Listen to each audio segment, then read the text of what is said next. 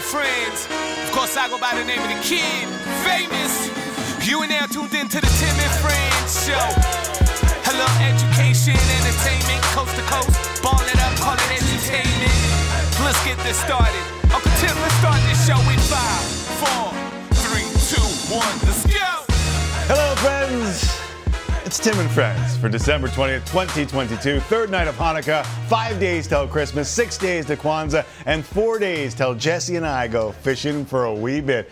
A little bit of a vacation for the show, that's right. We will be on a hiatus after Friday's show, but Sportsnet has you covered with a plethora of plays of the year, misplays of the year, and poker for your viewing pleasure while we are gone. In the meantime, as always, we will do our absolute best to keep you edutained with the latest and the greatest from the sporting world. I'm Tim McAuliffe. Jesse Rubinoff is with me once again. Will Lou on a reeling Raptors squad. Speaking of reeling, we will also get to the Vancouver Canucks and what's next for them as Nick Kypreos joins the fray. And it's a Tuesday, so we'll do something that all y'all have tell, been telling us that it's been kind of sort of working.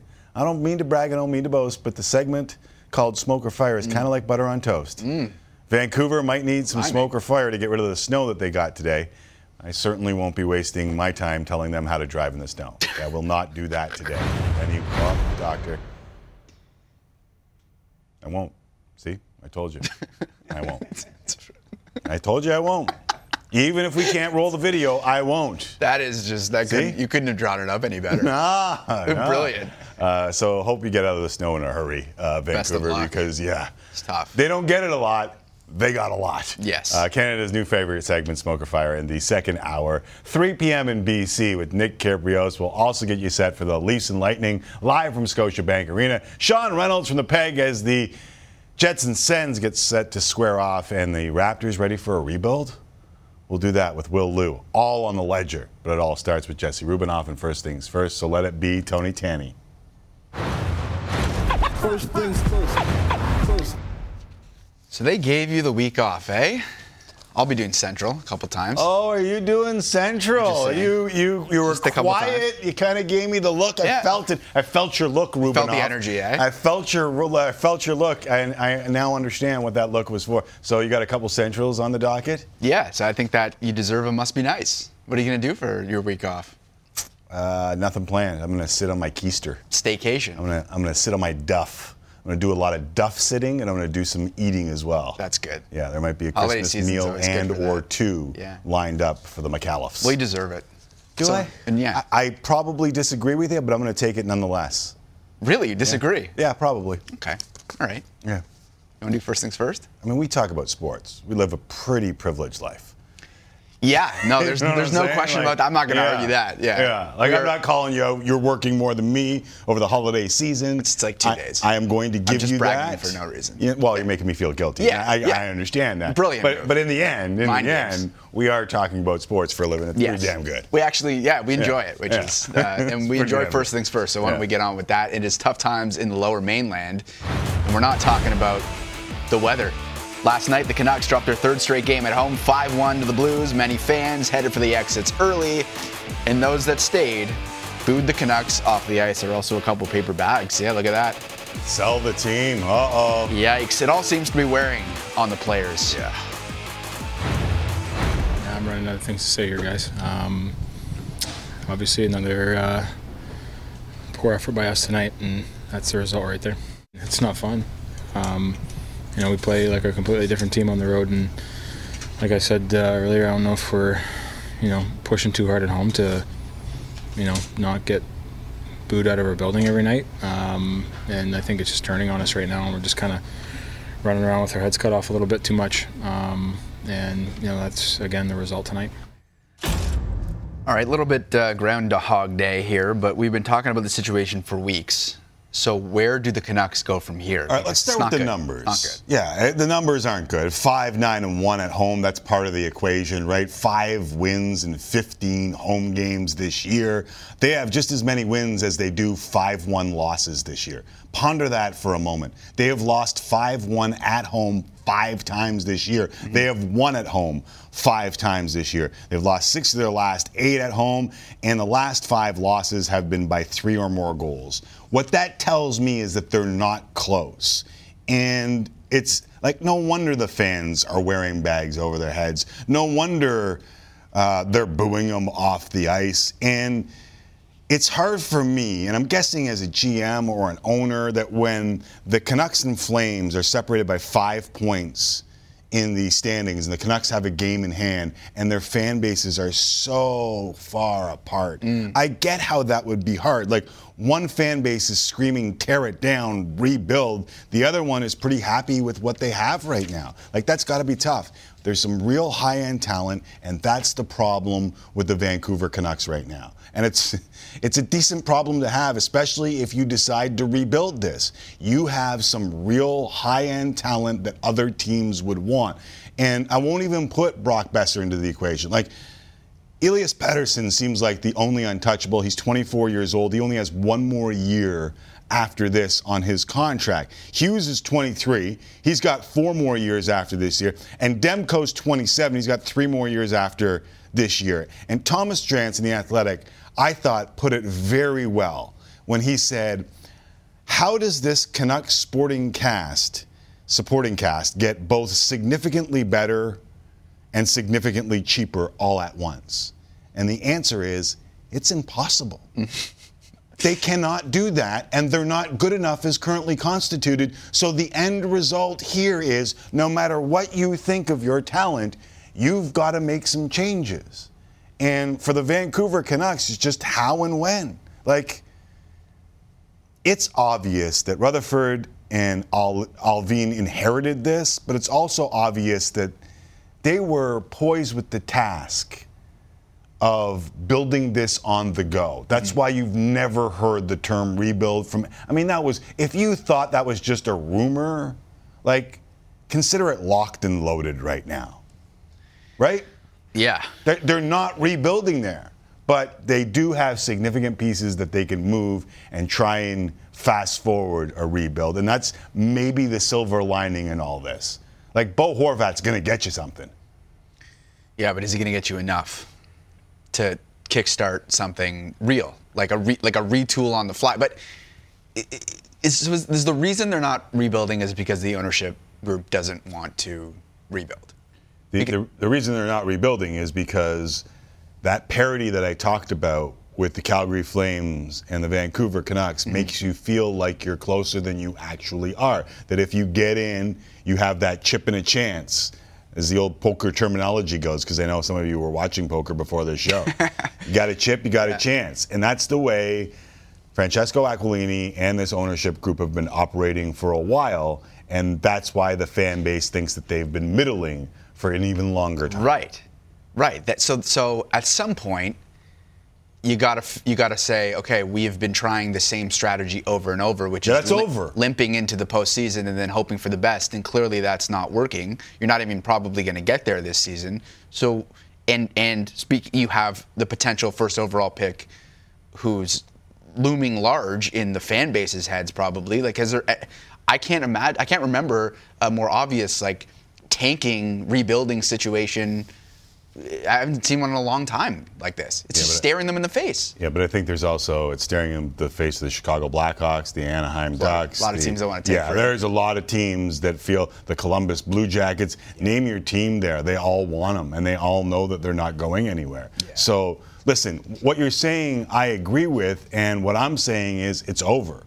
Like I don't know how many times I have to say this with this franchise. If they show you what they are, believe them Yeah. Right? And I did it with Jim Benning, and now I'm doing it with this team. They they have gotten ample opportunity to show you whether or not they are the team that finished last year, and they have been unable to do so. So you've got to start chipping away at this, and the natural first couple of selections are probably Bo Horvat and others. Brock Boeser, how Yeah. much how much money do you retain in any of these deals in order to get more young pieces in the hopes of getting enough talent that can join this team quickly mm-hmm. so that Elias Pettersson, who everyone knows is really good, isn't 45 by the time they rebuild?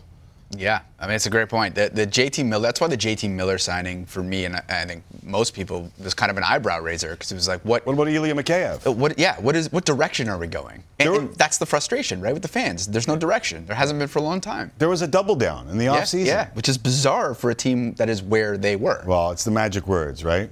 Was it 32, 15, and whatever? Like, what were the, the phrase that pays in Yeah. Vancouver that you heard all off season long? And I guarantee you, ownership, and listen, this is not, I don't have this on a source or anything like this, but ownership saw the exact same thing we all saw and said, well, this team can be good mm-hmm. because of that finish. And that's why Allvin and Rutherford have tried to play the middle game yes. with Bruce Boudreau and everybody else. This provides the opportunity for a very good segue because the Winnipeg Jets and the Vancouver Canucks both sort of remained status quo during the offseason. Yeah. The Jets have been really good, and that has worked out for them. Yeah. The Canucks, not so much. The Jets now going to have to deal with some adversity, though, because Blake Wheeler headed to the injured reserve out at least a month, groin surgery, uh, after Thursday's win over the Nashville. Yeah, you add that to Nate Schmidt and what you have. Nate Schmidt, for those who don't know, out four to six weeks after getting hit in the head. What you have is a taste of adversity for the Jets, for sure. But Jesse, how how tough do you got to be to take a shot that requires surgery and still finish the game? Like, I still. don't know how that's possible, to be honest. I, I have no idea How how it's possible. How can you skate? Like, how do you? I I don't understand it. No clue. Absolutely no clue. And we talked to Josh Morrissey last week, and he talked about what Blake Wheeler did for him. Mm-hmm. And like, I got a new perspective on the Wheeler thing over talking to a few of those players over the last little while. And while everyone kind of sort of had him as the head of the snake that you needed to take out of Winnipeg, there were some real leadership qualities that may have been like when guys i do this sometimes when guys take things too seriously they can drag everyone down with them sometimes but when you put them in a spot where there isn't as much pressure on them they can thrive. And i think blake wheeler was doing that. So the, the jets have gotten off to this really good start. They did make a couple moves at the deadline last year um, we'll throw that aside but this will be their first taste of adversity and we'll see how they how they respond to this one without wheeler who like it or not is still probably the head of that snake and nate schmidt We will check in with Sean Reynolds a little bit later in the show, but there is one more hockey story to get to. Did you happen to see Cale Makar yesterday? uh, falls to the ice. There's about to be a penalty, and Cale Makar says, "No, no, no, I slipped.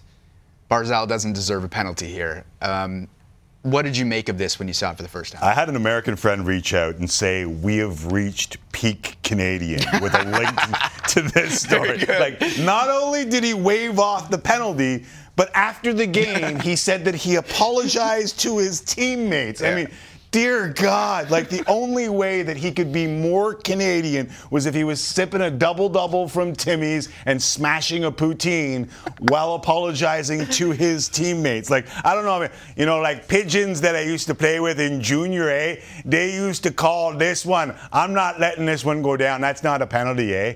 So this is, to me, peak Canadian from Cale Makar, and I kind of sort of like it. Yeah, t- the, the cynic in me is well, Cale Makar, honest hockey player, good guy, but he's just making a play for the Lady Byng. Who makes a play for the Lady Byng? Yeah, it's a trophy. Nobody makes a play. He's got for the a, a, a There's no blossoming trophy thing. case, and he could just add another one. Just I think he's going to win it because Has of that. Ovi won the Lady Byng? Uh, it's a good question. I don't think so.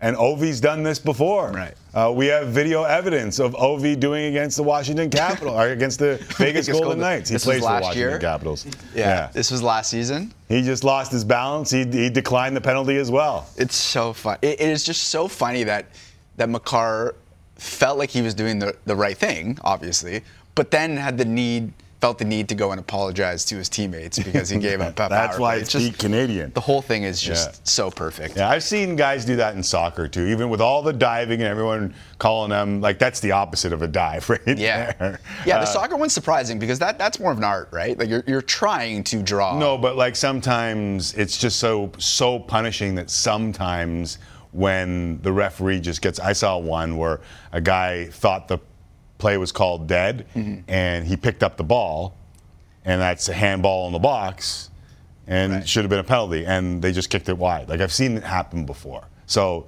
it, it's happened in other sports. It's not just Canada. It's not just hockey. Even though hockey culture definitely wants to claim this one, I've seen it in other sports. But it is a, a very good moment. Fair cool play. thing. Fair play to Cale Makar. Would you be Integrity. pissed off? I'm gonna ask Kypreos later. As a teammate? Yeah. Nah, I'd be willing to look past it. I feel like Cale Makar is just a, an awesome dude. and Yeah. probably a great presence in the room, too. So you just say, ah, he's a good guy. And, and a pretty good player. So And it'd be decent. Yeah. it'd what are you going to say to Cale Makar? It'd be tough to go Yeah. up to Cale Makar. Well, Hey, exactly. listen, we need the power play. Don't worry, I'll score one. Yeah, no, he's uh, he's got it under control. Uh, okay, we talked about the Canucks, who are teetering on the brink of perhaps uh, some sort of rebuild, retool.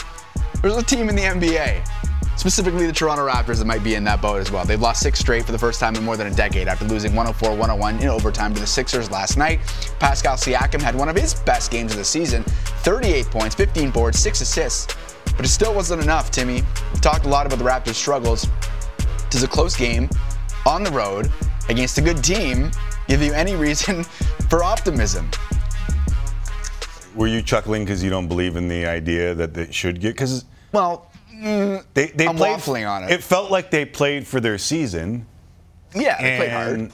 uh, yeah, and Yeah. and it's because their season was on the line. Yeah. Like I- I, I feel like there was something Oh, one there. game. You think like last night was was Yeah, like I think they they knew what happened against Golden State.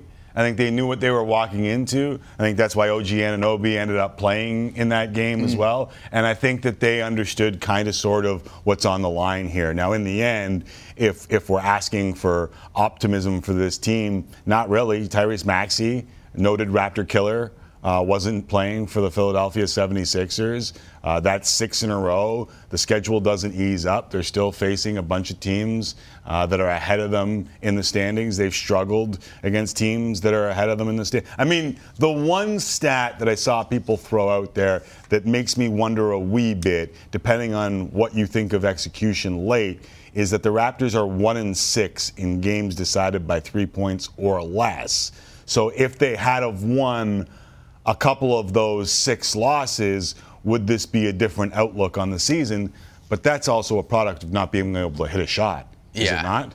Yeah. They went one for nine in the overtime mo. frame. That's their mo right now. That like it was basically two teams. They played defense in the overtime frame. Philadelphia hit two shots.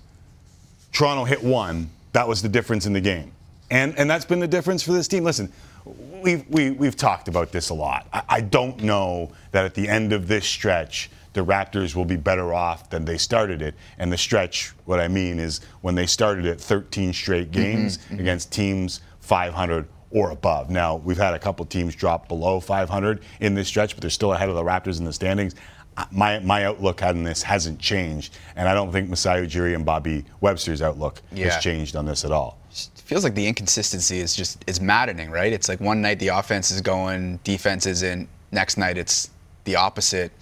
And last night Pascal played his heart out, and Fred and, and Scotty, who were supposed to be huge parts of this team, can't shoot at all. And it's like it, it, you're not going to win consistently when you have those kinds of shooting performances, which have become somewhat regular these But, days but in the same breath, like, has it changed? from years past. Even last year, you, you had to rely on Freddie, Pascal, and Scotty to Mm-hmm. Yeah. win you games. And every once in a while, Gary Trent might jump into the mix, but that's been basically the MO for a year and a half. And if they don't play their ass off in 42 minutes, they're in trouble. Yeah. And that's kind of been the same thing the entire time. It's just that's the part that's changed this year is that they can't shoot it from outside. And when this team can't shoot it from outside, you're going to lose as many games as they've lost. Uh, an interesting tweet from Aaron Rose, who covers the Raptors. He said, I was curious to know if the Raps have ever had a six game losing streak in a winning season. The answer is yes. In 2006 07, losing six straight early in the year, then finished 47 35. Uh, ads don't count on it. They don't, they don't look particularly good at the moment. So the question becomes then, what, like, what's next? Yeah, right? what's next is the is the question, and you and I have been talking about Gary Trent Jr. probably being the first shoe to drop here, if in fact change is coming to the Toronto Raptors. Uh, Zach Lowe's podcast, ESPN, uh, the the Lowe Post, he was talking about the Knicks with Ian Bagley and he was going down the same road that you and I have, mm-hmm. which is Gary Trent Jr. is the one. If they can somehow find it here in the next little while, that might ease the pressure on the Toronto Raptors. But they walked the Gary Trent road, and then a step further as OG Anunoby's name came Ooh. out. everybody is watching Toronto. Mm-hmm. I, I said it last week. Maybe it's maybe, and I and my official Toronto prediction was a they stabilize and b if they make a move it'll be Gary Trent and that's it. Mm-hmm. But if I'm the Knicks and I missed my first big shot at Donovan Mitchell or didn't take it, you said the name OG Anunoby. If I'm them, that's a guy I would look really, really hard at. The entire league wants OG Anunoby. Oh, yeah. Everybody wants OG Anunoby. Mm-hmm. And if he ever gets traded, the price in picks or whatever is going to surprise people because it might be on par almost with what the Cavs gave up for Donovan Mitchell. Like it's going to be a lot. Okay, for those who don't remember what the Cavs gave up for Donovan Mitchell, it is significant. First round picks and pick swaps for Donovan Mitchell. If that's on the board, does that change your opinion of what the Raptors do with a 25 year old OG Anunoby? Oh yeah. I mean, OG is fantastic. He's a fantastic player, but from a business perspective, the the own if that's the return, the onus is on the front office to do what's best for the team moving forward. And when you have Gary Trent and Fred coming off the books, unsure of what you're going to do with them, obviously Gary Trent being rumored in trade talks, mm-hmm. that feels like the direction that they would have to go is collect assets. I don't know how you couldn't do that. But he's the youngest of the three. Like we talked about, it had to be on Pascal, Freddie, Scotty, and, and sometimes OG, sometimes Gary Trent. If you get rid of him, that's the youngest of Pascal and Fred. Yeah, I I understand. And and should you go the other way if you're going to tear it all down? Will Lou's going to come Mm-hmm. on the show. We'll ask him that very question and walk the same road, and you can jump in as well. No, that's fantastic. It's just it's fascinating uh, content. Yeah. That would be a big return. I, I do have to give a shout out to Shai Gilgeous-Alexander, who just continues to get it done. Another buzzer beater last night. This guy is quickly becoming one of, if not the best clutch players in the National Basketball Association. I know that we've been bigging up Shai all year long, but somehow it still feels like he's not getting the due that he deserves. He leads the NBA in clutch points, which is game within five points, final five minutes of the game. Um, you look at that list, it's a little surprising all around, to be perfectly honest with you. Uh, but the fact that Shai Gilgeous-Alexander is at the top of it adds to what is a growing resume and another win for OKC. I told you if they win a few more games, he's going to start creeping into that MVP conversation. Well, those fans that wanted uh, Shai to come to Toronto, uh, that ship is probably Yeah, sailed. it's gone. He's a little bit too good now. yeah, you're going to get a little bit more of a, of a return than Exactly. OG and A little bit. and or Donovan. Like a whole roster, just send the entire team that way. Uh, Will Lou, as Tim mentioned, coming up a little bit later to continue the Raptors conversation. For now, we go to the NFL. The Packers beat the Rams 24-12 on Monday Night Football as Green Bay kept their postseason hopes alive with Week 15 in the books. The playoff picture is beginning to take shape. So, what's the most important question to be answered over the next three weeks? Coming down the home stretch here, Timmy. There's obviously a lot. I think I heard a chuckle in your voice when you asked the question. Little bit. Should I go with Jalen Hurts? Wow. Because there is rumors that he's going to miss the next two weeks. There's also rumors that it's his throwing shoulder. There's also rumors that they just want to rest him. They're also going to get a bye with one more win, and BetRivers has already responded. Like, if you and I were to talk right now, Jalen Hurts should be your MVP, should he not? Yeah, uh, Eagles head coach Nick Sirianni saying this today. He's not ruling out Jalen Hurts for this week because he's a fast healer. "Quote: His body is not like ours. I will not rule him out." I mean, tell us something we don't know, Coach. We know his body is not like ours. But yeah, I mean, I don't think there's any question. Mahomes has been fantastic uh, as usual, but this guy is the difference. He's him, as they say. In this NBA understood. and NFL this season. throw was with the sprained shoulder, but there's a reason why Patrick Mahomes is now minus money. Like BetRivers isn't in the business of losing money. The reason they're doing that is they think He's not gonna that Jalen Hurts is not going to play. Yeah. You say he's the MVP right now. I say he's the MVP right now, and yet the numbers suggest you either you're getting really good value on Jalen. Hurts right now, Yeah. or they believe that Jalen Hurts is going to sit out because it makes sense for the Philadelphia Eagles to sit Jalen Hurts. Now, I know that there are people in their fantasy pools right now cursing because this is their playoffs and their finals Tough. over the next two Tough. weeks. And if Jalen Hurts sits, that will Jalen Hurts your squad. So I will just say this Jalen Hurts playing and being healthy might be the biggest question mark in the NFL right now because of that. Don't you think it's a bit bizarre that Mahomes would be where he is? Like Hurts, I know if he doesn't play, like there's there, he's one loss. They've one loss in the season. Like he, his job is essentially done. If Gardner Minshew steps in and they win, they win out. Like how does how is Hurts not the MVP? Wow, You're not seen enough. That, that's a big if. If Minshew Yeah, steps the in Cowboys, and they win out, like that's a lot to But even if they lose, then it just shows boy. how important Hurts is to the Eagles. Valuable Yeah, I think when the final numbers come in, Mahomes will be so far ahead if Because he of plays, raw numbers. Yeah, if he plays these last three games, that that could skew the number. but would- fascinating. Would, you ask me if I would still place my vote for? It would, I would have to see what Patrick Mahomes does over these final three games. He's pretty good. versus what Hurts has done. They're both pretty good. I'm a fan of them. Give him credit, yeah. All right, still to come.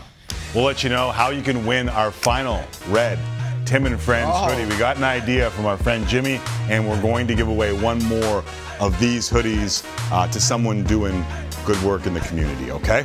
Nick Kypreos in studio for the final half hours. We tee up the night on the ice, plus a little smoke or fire. And after the break, Will Lou from the Raptors Show will join us to discuss the Raptors' mounting issues and perhaps some questions about the future. Tim and Friends on a Tuesday. Let's go. Olison, what a hit in the corner on Lubuska. Ireland flying.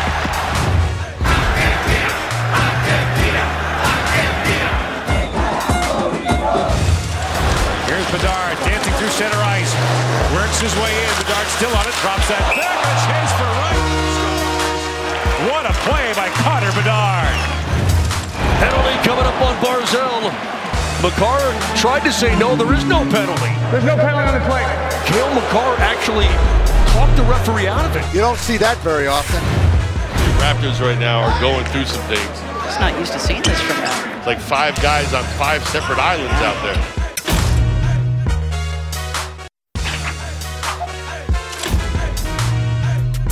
The Toronto Raptors trying to end a five-game slide.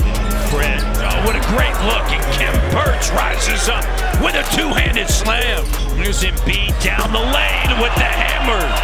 Joel Embiid is playing at an MVP level once again. Pascal pulls up. Got it! Siakam ties it at 78. Pascal, oh, feeling it. 35 for Siakam. A two to tie, a three will win it. Siakam, scoop shot. Oh! What a move! Overtime.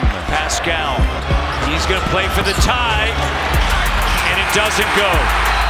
Toronto Raptors fall to Philadelphia. Six in a row for the Toronto Raptors. I have uh, I have enlisted the services of Will Lou. If you don't know him, the Raptors Show with Will Lou, Sportsnet 590 The Fan, weekdays 2 to 3. I've written all this down. Sportsnet 360 and the Sportsnet YouTube channel, live and on demand. You have got it covered if a Raptor fan wants to watch you and or any of your content. Yeah, you don't even have the post game show on there. You know, like Yeah. after every game. There's, Every uh, game, there's a podcast. It's a lot of work. Yeah, That's a lot of it's, work. it's a lot of saying that Fred VanVleet shot two out of eleven of them. tonight, so. All right, How so you guys doing? Let, let's let's skip that chit chat. Let's jump right in because I feel like we're all in the same spot, and that is there are pieces that are wrong with this team right now. Obviously, there are a few injuries, but where are you on the overall season and kind of sort of where are you going next because of it? Yeah, I think they actually started the season okay. Um, there were a couple of games that you were a little disappointed to see them drop when Embiid didn't play the second time they played Philly, and they still got blown out because Maxey had like 40 plus. You know, you were disappointed. You know, the first time you went to Brooklyn, they were still in turmoil. You lost that game. You were a little bit disappointed, but for the most part, you could accept it because look at Pascal. Pascal is giving you triple doubles every single night, and you're like, if he's gonna do this, and the rest of our guys are what they are this this season's gonna be fine. And then of course Pascal gets injured, and it's like okay, we'll kind of hold off. We'll, we'll hopefully some of the other guys pop off. They didn't really do that aside from OG. And now you just look at it, it's still just kind of Pascal by himself. If you're watching these highlights, I mean, he did everything he could last night, offensively, defensively. He was their leading rebounder. He hit the most threes. He scored the most points, had the most assists. Um, but he doesn't get enough support. And those guys who should be his number two, whether it's Scotty Barnes, or, or the expectation from the front office, the expectation from the coaching staff, his own personal expectation was probably jump into that next step, right? Want to become an all star this year, want to make all defensive teams, all that kind of stuff. That jump hasn't happened yet. And then for Fred VanVleet, the return back to when he was an all star last year. Last year at this time, when we're watching the broadcast, Matt Devlin's, you know, screaming Freddie All Star every other shot. I mean, look, uh, it, it's not happening right now, right? So it's until one of those two things happen and someone steps up consistently as a number two for Pascal. It's just kind of this frustrated feeling where you look at the Raptors and you're just like they're playing less than what their talent should be. So, so that's your reaction to it, and, and mine was like I said a couple days ago here that I thought this kind of sort of felt like the days before DeMar DeRozan was dealt, where you looked at this team and you said, okay, what's the ceiling here, and is the ceiling good enough to win championships? And I just I wonder if like. Okay, I'll separate these two ideas. What do you think they should do, and what do you think they will do? Let's start with what they should do. I think what they should do is really look to improve two positions on the team. Um, I think first off, the center position just just gone underserved. Ever since Marc and Serge, who won the championship for you, left, the list of centers who have played for the Toronto Raptors has just not been inadequate, just just not adequate. Like we had Christian Koloko, who finally got his first DNP of the night uh, on the entire season. He had been the only Raptor to play every single game. I was looking through his game logs. He had 19 games with either one made basket or zero. Right. That's a lot of the season. That's two thirds of the season that he's played with only one basket. So It's a lot of Sam Mitchell zeros. It, it's kind of like that. It's not his fault because you know, for a guy who's in a second round pick, like you know, you're not supposed to be starting him. But you look at the other options at center; they're not much better. You need to improve the center position because long term, if your core three are going to be Scotty, OG, and Pascal, none of those three guys are willing to play center or even are best suited playing center. So you need to bring a center for them. And then honestly, it should be a core four with Fred, but right now you're looking at his production, you're just thinking it's too inconsistent right now. And especially if the three point shot doesn't come around, you need to find a better guard to then surround with Pascal because that's how you build great NBA teams. You have a great guard, you have a great forward, pair them together, give them some defense around it. Usually that works, right? And, and you theoretically have that on paper if you had last year's Fred and this year's Pascal, but clearly this year's Fred is not last year's Fred. So what do you think they will do? I mean, I think they'll probably look to uh, move Gary. You know, I think the signs there are that they've moved him to the bench now. Um, you know, and that's the one piece where you look at it like, okay, if that's the one starter you want to take out of the lineup and bring a center in, which is exactly what they did, is that they took Gary out and then they put Christian in. Yes, Christian's not providing, you know, because he's obviously just not ready yet. Ideally, you get someone who can play center for you consistently into that starting lineup. And of course, that's probably just going to cost you something to do so. The starter that would be going out probably would be Gary. But then again, if they continue to like bottom out here, that kind of marginal move, whether it's like a Jakob Poeltl or whether it's like a Miles Turner or whichever unnamed center joins the free agency market or the trade market, um, that might not be enough to rescue this whole situation, right? I think bottom line, you need Fred and Scotty to start turning around immediately. So let, let's talk about then. I mean, we just heard Zach Lowe talk about what OG Anunoby would be worth Yep. uh, on the trade market. And I don't know if a few Raptors fans had their eyes open to that, but you know as well as I do that every team in the league looks for a guy Oh, yeah. like OG Yeah. Anunoby. Yeah. And he's only 25 years old. And I love Fred VanVleet as a player. I love what he brings to the team's culture.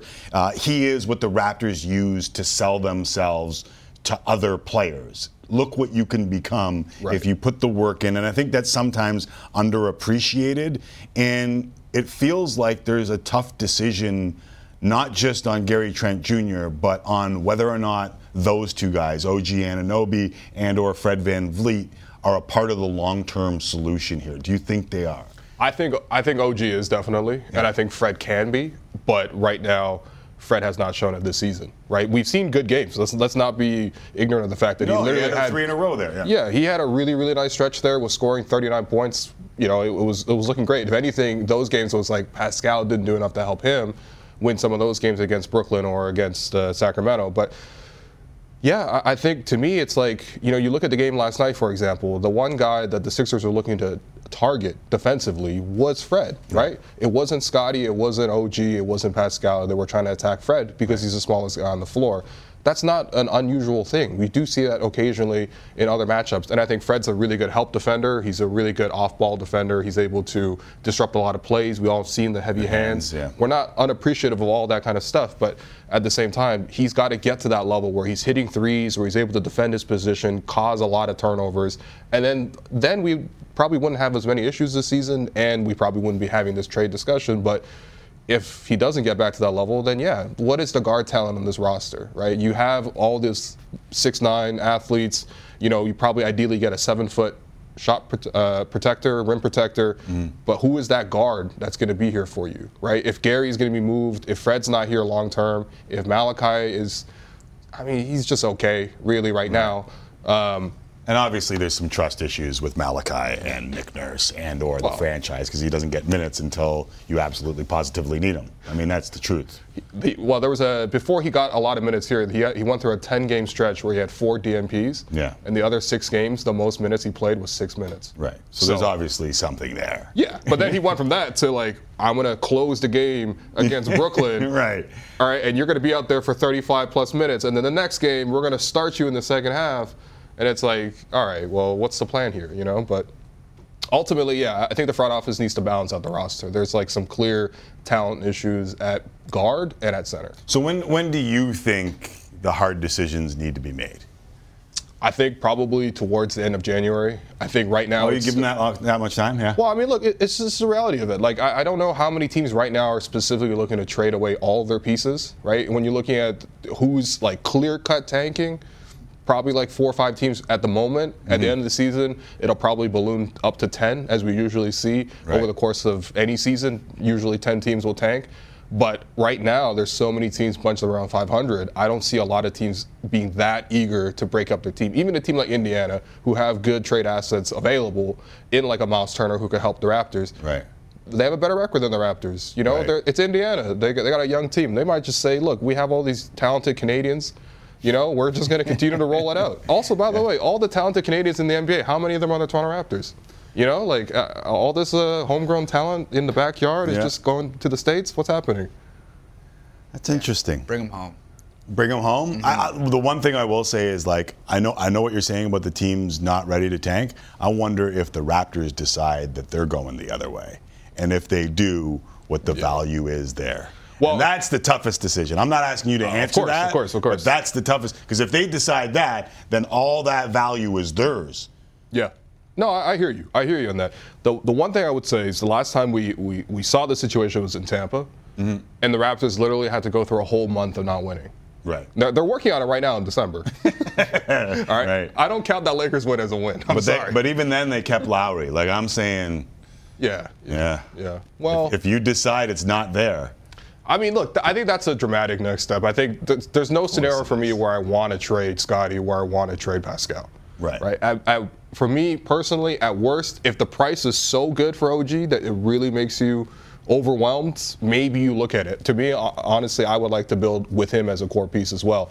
But, you know, I, I just don't think you move a guy like Pascal. I just think that he's at a level right now where Yeah. he's comfortable here. He's such a good player. It's it's about complementing a top 20 player like that. And or a I'm not sure I'm player like that. suggesting that. but if you see the picks that you could get for, say, an OG, Anunoby, yeah.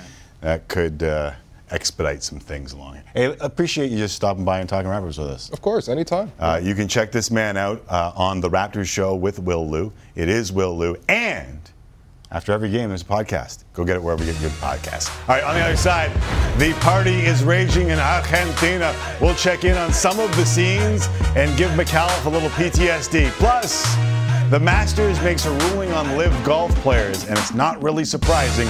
They're going, the Masters likes money. it's all next on and Friends.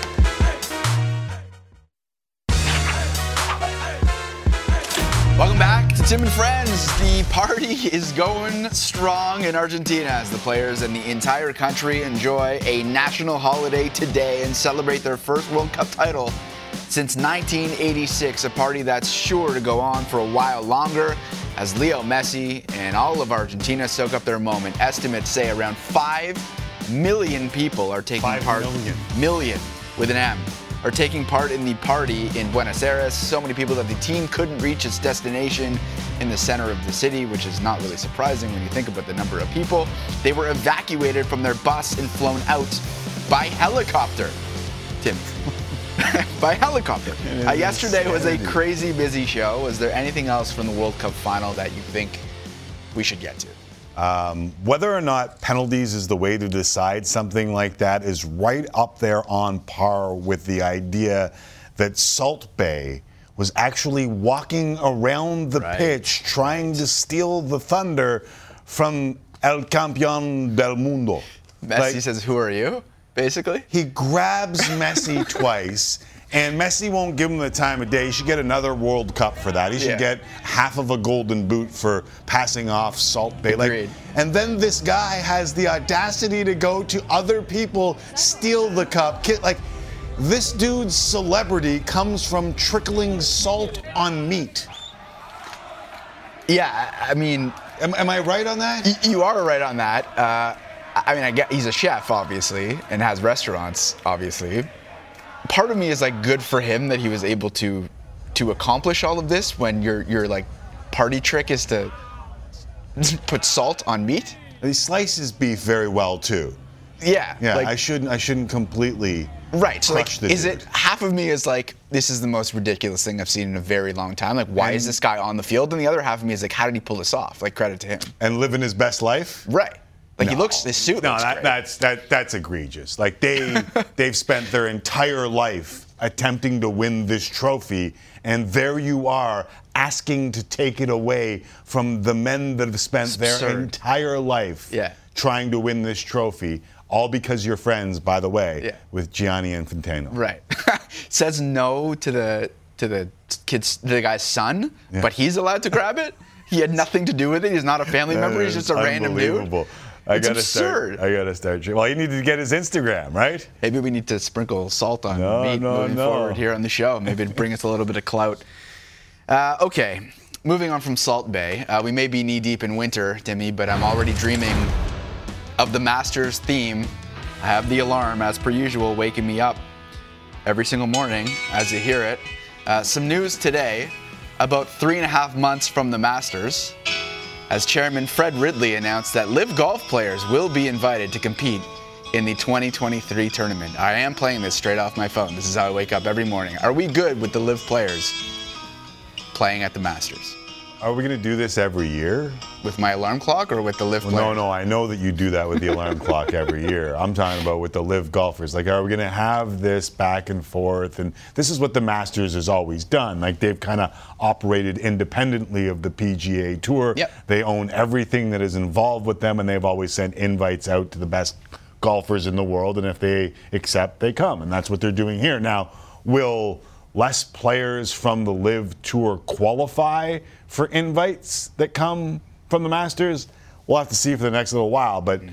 being shocked that the Masters is just inviting the most money and the most prestige to their event is is borderline insane because that's exactly what they've done for the entirety of the yeah. Masters. Well, it's obviously self-serving, but also the tournament is better off having these guys there. Just is from a talent perspective, from a player. Without a doubt. And we, did we expect that they'd do anything different? No, No. no. It, it helps them. It, it, you know, in a roundabout way, say what you will about the LIV guys, but it, it, it is better for the game of golf to bring these guys together, even if it is four times a year for the majors. But it's better to have them on the same tour as well. Yes. So We're not for the there game yet. of golf. Sadly, But- we're not there yet. No, no, but we know what the Masters is, and the Masters is about the Masters. Definitely. And they'll take care of what their field is every time. Speaking of bringing everybody together, we wanted to spread a little bit of holiday cheer. So how about this? We have a holiday hoodie giveaway. Say that 10 times fast. Hey, holiday hoodie giveaway. Here is how to win a festive edition I'm a Friend hoodie. Donate to your local food bank, and you got to send us a photo for proof of entry. Follow us at Tim and Friends. We will pick a winner at random. Uh, So that is one way to spread some holiday cheer. So hold on, beautiful. hold on a second, hold on a second.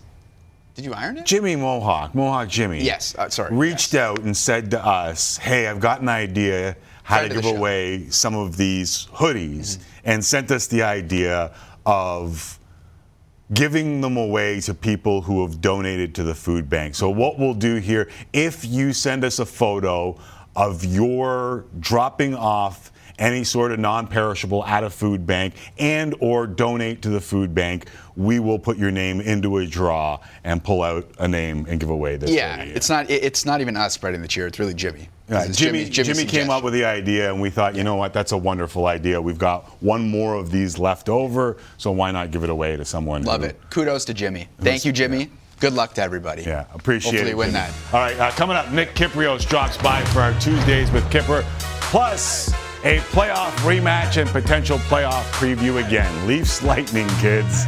Also visit the rink in Winnipeg. Blake Wheeler hitting the IR. Nate Schmidt out. And Smoke or Fire with our friend Kipper as we discuss what moves may be coming to Vancouver. That's all coming up next on Tim and Friends.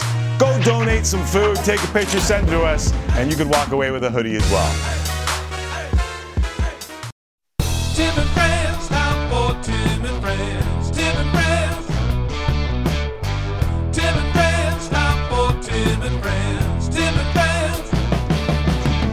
And now, time for real sports talk with Tim McAuliffe and friends of the show. Thank you very much, Sheepdogs. Back here, final half an hour on Tim and Friends. Nick Kypreos in studio. We will do smoke or fire in a mere second from now. But before handing it off to Hockey Central at 6:30, Kipper and I will get to business. So pitter patter, let's get at her. What's on the slate today? Well, the Leafs hosting the Lightning tonight at Scotiabank Arena. Leafs have dropped two straight after that lengthy point streak. Well, the Lightning rounding into form. They've won five in a row and seven of their last eight.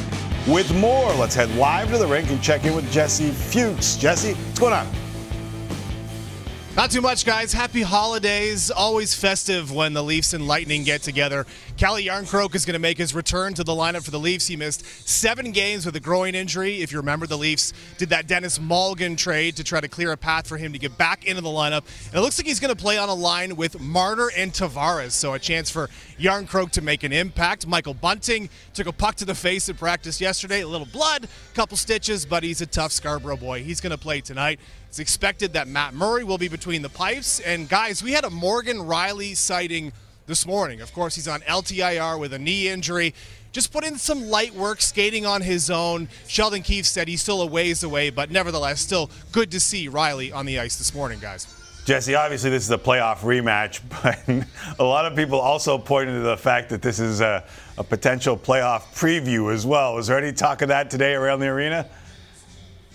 There absolutely is, guys. I know it's weird. There's like 50 games left, but this is a playoff preview. We'll explain in a second. But of course, this is Tampa's first trip back to Toronto since game seven of last year. It was a topic that Jon Cooper was asked about earlier today.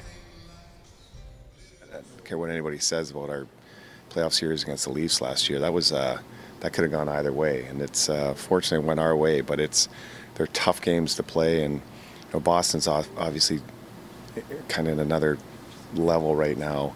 Um, but it can be daunting sitting there saying you got 50 games left, but knowing that if you keep playing the way you're playing, you know we might be visiting the team next door uh, again in, in April. And when you listen to Jon Cooper speak, it just sounds like he's expecting Leafs and Lightning again this spring. And guys, I know it's weird. We're not even at the halfway point, but you have to look at the Atlantic Division standings. I know it's a little early for a standings look, but just take a peek at it. The distance between Boston, Toronto, and Tampa and the rest of that division, that gap is already getting pretty wide. And as we know, even a gap of seven to 10 points, even with half the season to make it up, can be a tough, you know, hole to close, and especially when you're trying to catch the likes of those top three teams Boston, Toronto, Tampa make up three of the top seven records in the entire NHL. Boston is a mile ahead of everybody, and you know, in first place atop the pile. So, yeah. I'm saying it. This is a first round playoff preview. It looks like Tampa and Toronto are going to be locked together once again, and it makes me want to ask a thousand questions about the NHL's playoff format, but we need more time for that. yeah, yes, we do. And here we go again, Jesse. Uh, not only three of the top seven, three of the top five in the Eastern Conference, and they will play each other in the first two rounds. All right. Thanks for this. Appreciate it as always, my friend. No problem, guys. There's Jesse Fuchs down at Scotiabank Arena in Toronto. As for Winnipeg, it is the Jets hosting the Sens tonight. Now, Connor Hellebuyck missed the morning skate with a non-COVID illness as the Jets recalled goalie Arvid Holm from the AHL on an emergency basis. Meantime, Blake Wheeler put on IR, announced he'll miss uh, over the weekend. He'll miss around a month after undergoing groin surgery. Nate Schmidt also out for an extended period of time, so the Jets will have to grind through it for a while. With more on that, Sean Reynolds in Winnipeg. Sean? Yeah, Tim, there's no doubt the Winnipeg Jets have been built in the image of their head coach, Rick Bowness, especially in his refusal to lean on excuses when times get tough. And no doubt times are tough in Winnipeg right now as the injury bug has fully made its way into their dressing room. Now, the Jets have not only survived, but thrived through all those injuries based on them diving into their AHL affiliate, Manitoba Moose, to plug the holes that keep getting punctured in this lineup. But you get the sense this team is white knuckling its way through the rest of this schedule, just trying to get to the Christmas break and, more importantly, a few days rest. Every team kind of goes through the, the grind of the schedule, and you know we're right in it. And obviously, we're, we're looking forward to a few days off coming up here, but. Uh, three day or three games in the next four days, and you know all against real quality opponents. So um, it's going to be important that we, we find a way to close out these next three and um, you know, bank some more points before our break. As for the Jets' opponent, the Ottawa Senators, they come into this game red hot. Why, you ask? Well, according to defenseman Travis Hamonic, a lot of this team's leadership group are young players, and young players need time to learn the lessons you need to learn at the NHL level. Well, the feeling in the dressing room is a lot of those lessons have already been learned, and this team is suddenly far more capable than it was a few months ago and ready to make a push as the season wears on. Tim. Thank you very much, Sean. And by the way, don't put the Senators on the power play. Uh, Flames taking on the Sharks in San Jose as they go back to back in Sharktown. You can catch it regionally. Sportsnet West later tonight. Jacob Markstrom appears to be the starter, while Chris Tanev questionable to return to the lineup Defenseman Dennis Gilbert has been placed on IR after what was a pretty damn good fight with Nick DeSimone recalled. Kipper, you see that fight over the weekend? I don't watch fights anymore. that was, too violent that was, uh, well, he ended up on the IR. He took a shot at the end yeah. of that with Gadjovich, who is a tough customer, but that was an old school toe to toe bout between those two. Uh, I love you coming back in here and we go toe to toe with a little smoker fire and talk some hockey. Loving Tuesdays.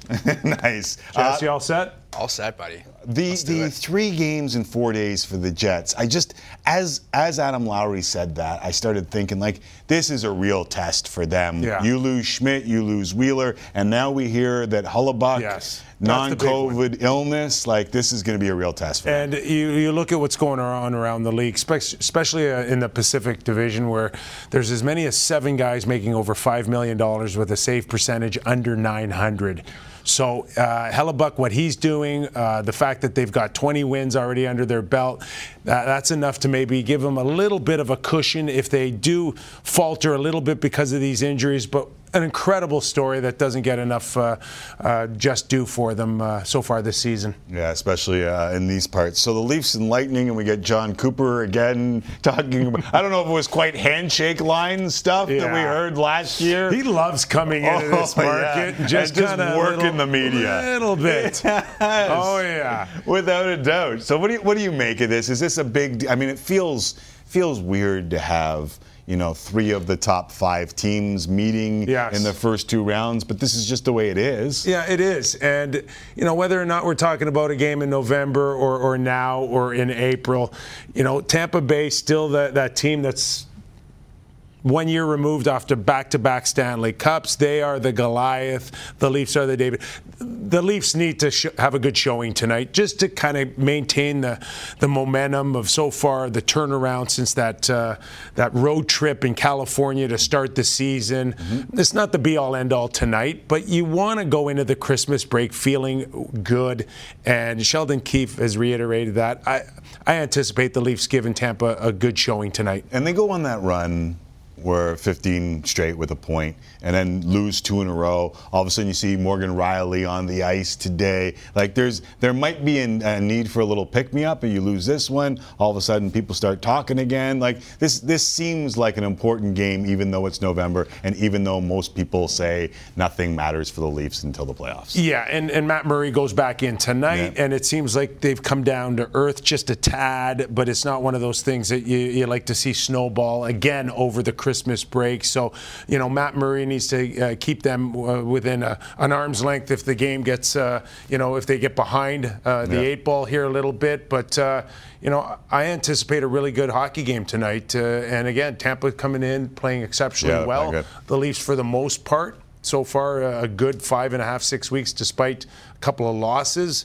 Yeah, I'm really looking forward to this one. Uh, Leafs play their next gen game on Thursday, which is an afternoon affair. So we'll come on after that game on Sportsnet Ontario and provide the post game. So it's the Lightning tonight, the Flyers on Thursday. Uh, speaking of the Flyers and where they might end up, which is probably in the lottery, did you see Connor Bedard last night playing for Canada Yeah. against Switzerland? I mean, there are a couple of moments there where he just displays like next level skill. This one along the boards. Yeah, I love this one. Through the he- legs. He just does not lose any momentum coming off the wall. Uh, I would have had a blinker on. Everybody would have known I was turning. Not this guy. Uh, fantastic. And uh, I, I, I him with the assume we'll see a lot of that in the next couple of weeks. Uh, th- this other one here, where he gets into the little battle, and this was after the through the legs move and the setup for Othmann. A little tickle under the chin, maybe the neck guard there. Like, what, what's going on here? If a guy had tickled you in the World Oh my God! I, I don't care what this number 21 does the rest of the tournament. Nothing would have trumped a, a, a punch to his head right there and then and there. If he wanted to make a name for himself, he had ample opportunity there. I wondered Uh, if they played junior together, if they knew each I other. don't like, know. yeah, I was but I don't know in any era, no one's tickling me under there. under the chin. Maybe me because my second neck. Uh, all right, so uh, that wasn't the only play that he made. He also went end to end, and then the setup for Shane Wright. And for me, they, like once you make the move, everyone's kind of in awe. The reaction he gets from Shane Wright, who scored this goal and has played in the NHL this year, Yeah. to me says it all. yeah, just a wow. Yeah. And how old are you again? Right. So is there any doubt in your mind that that's the number one overall pick? Uh, I mean, it seems like a deep draft. Yeah, but there, know? there's there's centerman i- involved as well, and Bedard can come in as a centerman as well. I'm, I'm told, but uh, yeah, listen, uh, it's deep, and it's causing teams to rethink about the back half of their season. I'm sure many Yeah. of them. Uh, Chicago Blackhawks, uh, Montreal Canadiens. Uh, there's a lot of fan bases, I think, excited about the thoughts of having this guy uh, in your uniform. Okay, well, that's going to be the start of Smoke or Fire. It's time now for our weekly segment where I give Kipper some rumors and some notes we've been hearing in and around the NHL. See if there's anything to them. We call it Smoke or Fire. Pretty simple. Smoke means not much there. We're okay. Fire means it's legit. You ready, Kipper? I'm ready. Jesse, you ready? I'm ready. Canada, you ready? We begin with Connor Bedard. Smoke or Fire? The Canucks should tank for Connor Bedard. Uh, Well, sh- will or should? Both. Okay. Uh, no, smoke. Smoke. I, I don't. I, I don't see what they've gone through in the last six, eight weeks, especially Jim Rutherford, his comments, the challenges on uh, his head coach, the system, all of that. To, to, to pull a 180 now and, and wash your hands from uh, the, the disappointment of the expectations is, is not realistic for me. And uh, I, I don't see the Vancouver Canucks turning around as early as uh, uh, after the Christmas break and all of a sudden starting to mail it in. That That is not what I see moving forward. Here's the comparison between Bedard and McDavid uh, in their draft years, if you're wondering what he is doing for the Regina Pats. Uh, pretty impressive. Now, you said will. Will they tank for Bedard? That was smoke. Should they tank for Bedard? If, if they do, then uh, then a lot of people should lose their jobs because that's I not how you set up going into the season and the decisions that you've made and the contract extensions uh, to Miller, uh, Brock Boeser. Like, what are you doing here? Yeah. Like, what kind of mi- mi- mixed uh, signals are you sending everybody? All right, let's stick with uh, with Vancouver, and they might have been smoke signals, Kipper. Yeah. according to Elliotte Friedman's 32 Thoughts, Elias Pettersson is the only untouchable on the roster, which makes everyone think, what about Quinn Hughes? Smoke or fire? Quinn Hughes is not a part of Vancouver's future. Yeah, that's that's smoke. He's not going anywhere anytime soon. Let's not forget that he signed uh, recently a six-year, uh, $47 million contract. So if if this is going to start going south on, on Quinn Hughes, it's not happening uh, in the foreseeable future. I, I think you, you got to start focusing and uh, with, with with Pettersson in terms of he's got a better chance of moving on from Vancouver. He's only got one year left on this He's deal. only got one year left on his deal. Uh, I'm sure he's evaluating what he sees and whether or not he wants to put his name on a long-term deal uh, with a bit of a circus act going on right now in Vancouver, and that's the challenge: is convincing this guy that uh, he should remain an untouchable for many mm. more years. This guy's in in a lot of control here with a, a chance to re-sign on an extension as early as July or waiting it out, mm-hmm. taking a qualifying offer of roughly $8 million and then pushing on in unrestricted free agency. He, to me, is. Mm. I'd worry more if I'm a Vancouver Canuck about Petey leaving than Quinn Hughes. Interesting. Uh, last week, Jesse and I were in here working early upstairs, third floor, and uh, Nick Kypreos was trending in Canada. and it was because of a story that you had inked on the future of William Nylander. Now, coming off the 30 goal season, looks on pace to do it again. Uh, he will be in the final year of his contract, like Pettersson, at the end of next season, which means Extension talks could heat up this, smi- this, this summer, excuse me, smoke or fire. The Leafs won't be able to afford Yeah. a Nylander extension. It'll be really tough uh, uh, when you look at uh, the small kind of steps into a salary cap. Uh, in a couple of years, uh, they're projecting an 88 million.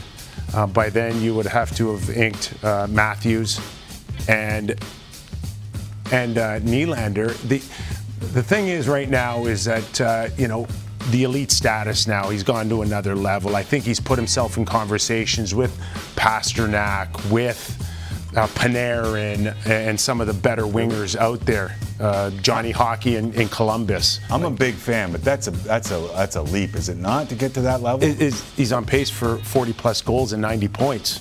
Right. That's where he's at. And keep in mind that if in fact that the Leafs are able to win around here, he's going to play a big part of that. Yeah, that al- that alone would put him, I think, north of 10 million dollars. If they lose in the first round, all bets are off. Right. Right. In terms of where, where you need to go Sure. with this nucleus and who's in charge in making these decisions moving forward. But no question, if if they win the first round, he's going to put himself in a position to get uh, a real nice pay raise. All right, a couple more rapid fire to fit him in here. Tage Thompson's been on fire. We've been saying that we need to give him a little bit of love on this show. pun What's intended. wrong with you No guys? intended. Yeah, so uh, smoke or fire. Tage Thompson is a 50 goal scorer. Tage Lemieux is what we've been calling him. Unbelievable, Real some of these moves. and, yeah. and, and Bourne show. And uh, yeah, I I, I, uh, I love watching this guy. Um, you know, there are poor man versions of Mario Lemieux, and I think he fits the bill. And it, every once in a while, there's a one timer up the top of the circle that looks like a little bit of Ovechkin and, and Stamkos. He's just been a, a treat to watch. And yeah, if he stays healthy, I I don't see him uh, slowing down anytime soon. Every goal Silky nasty. mitts, Every yeah. goal. Yeah. Ridiculous. It's just that range and uh, the ability and to, to move laterally. It's uh, it's been fun to watch. All right, one more for you. Cale Makar made headlines last night when he convinced the referee that Matt Barzal did not trip him, leading to a penalty call being overturned. He declined the penalty, Kipper. Yeah. First and 10. Uh, Avs went on to win 1 0 in a shootout. But Kipper, as a former player, Yeah. smoke or fire, Makar's teammates were like, what? Yeah, I don't know about his teammates. like we're talking about a guy that's uh, you got people reminding of of Bobby Orr. I mean, you really want to, as a teammate, you this is the guy you question. You question me. You question 18 other guys. Yeah. Don't mess with this guy. Yeah. Um, but I, I think his his gut instinct was, you know, there's 18 cameras in the building. Someone's going to say something about uh, this not being a legit penalty and I milked it or, you know, I. Uh, He said after he's not going to do it again. yeah, maybe. I, I could see that Yeah. as well. Like, Yeah. it, hey, listen, I'm busy playing Bobby Orr here. I, I can't I can't do your job and make calls as well. So, yeah, maybe a one-off there. Yeah, Uh, Ovechkin did it before. We've seen it uh, a couple of times in the past, but uh, definitely, I called it uh, peak Canadian. Like that's a good Canadian. All line, right? honest. Yeah, all honesty. No, no, he didn't get me. Uh, Kipper, appreciate you dropping by and Always doing this does. with us. Uh, will, will you will you stick around for game time here? Yeah, absolutely. Let's All do right, it. Awesome. So Jesse Rubinoff will take over for game time. One last break. We will get you to it before sending you to Hockey Central right here. Tim and Friends, Sportsnet and Sportsnet 360.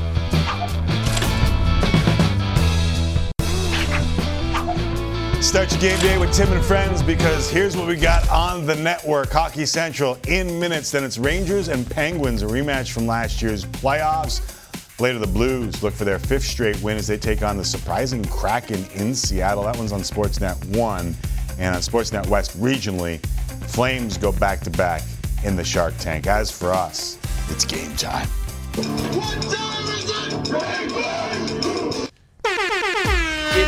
Game time as we focus on the games you'll be watching tonight. And we begin with the Metro Division Showdown coming up on Sportsnet. As you saw, as the Rangers visit the Penguins, the Rangers have won seven straight games, while the Penguins had their seven game winning streak snapped Sunday against the Canes. Now, Rangers forward Vincent Trocheck is from Pittsburgh.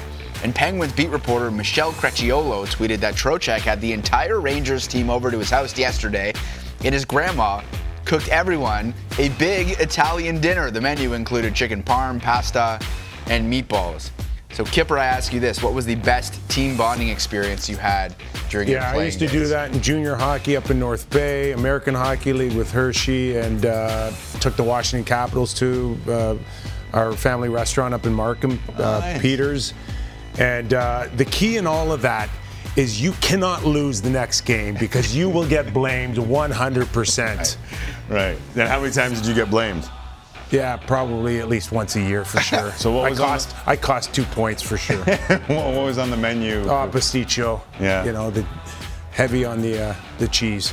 right, that'll slow you down a little bit. Isn't that what players used to have? Like, players used to have Italian food before games, like or at least carbs, right? I, you know, it it's such a, a, a personal thing. It's, Yeah. it's a steak, chicken. Uh, some guys stay away from that. Meal? I went with the rubber chicken. Yeah, you went with the rubber Yeah, chicken yeah. often, yeah. All right, the Flames played in the second of consecutive games in San Jose, as I mentioned, after beating the Sharks 5-2 on Sunday. Elias Lindholm had two goals and an assist in the win as they try and get that offense flowing. The game featured. Listen, I know Kipper, you said you don't watch fights anymore, but this one between Yeah. Dennis Gilbert and Jonah Gadjovich, uh, Kipper, was this the fight of the year?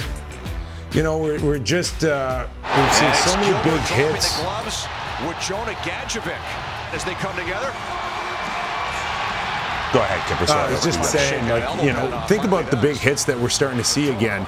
Uh, Yeah. In the open ice hits. And you just, there's just not that many guys like this around the league anymore. We, we used to have three on each team. Think about that for a second. Yeah. And now, um, you know, for obvious reasons, the game's changing. It's going in a different direction. Fourth liners look closer to first liners. Where my era, we looked like sixth liners. we were in the other direction. Like Gilbert played at Notre Dame, Yeah. and like I, I looked at his numbers. He's never had more than 70 penalty minutes in his career at any level, and he's out there taking on one of the heavyweights. Like it's just you don't see it as much anymore, and because of it, I mean, the, he's on the IR now, right? Like he, he took a little bit of a shot at the end of this. There's so much adrenaline here at this point, and I'm not sure whether or not he really thought he'd end up doing this or not, or it was a, a split second decision. Yeah. Uh, but you want to try to make a name for yourself. You want to prove something to your teammates, your coach, what you're willing to do. Yeah. In many ways, it does go a long way for certain guys. That, that looks like an orbital one to me, but I'm, I won't play a doctor on TV. Does, does that adrenaline wear off in the in the five minutes that you're kind of sit in the box. Uh, doing much? not not not in that instance. Right. You, you you probably didn't fall asleep till about 4 a.m. from the adrenaline. Yeah. Right. Uh, okay, uh, the Leafs getting set to battle the Lightning tonight, as we've talked about. And today the team posted this video of a different kind of battle as the Leafs players faced off in rap battles with a W, with each player given 60 seconds to wrap a gift. For both of you, I asked this on a scale of 1 to 10. How would you rate your gift wrapping skills? We'll start with you, Kipper. On a scale of 1 to 10, a, a zero. I can't even fold a shirt. Okay? But, well, hold on a second here.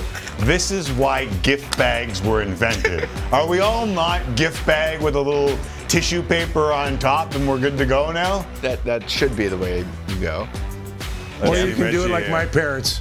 Uh, go to the go to the closet. Your your gifts in the closet. Yeah, we did.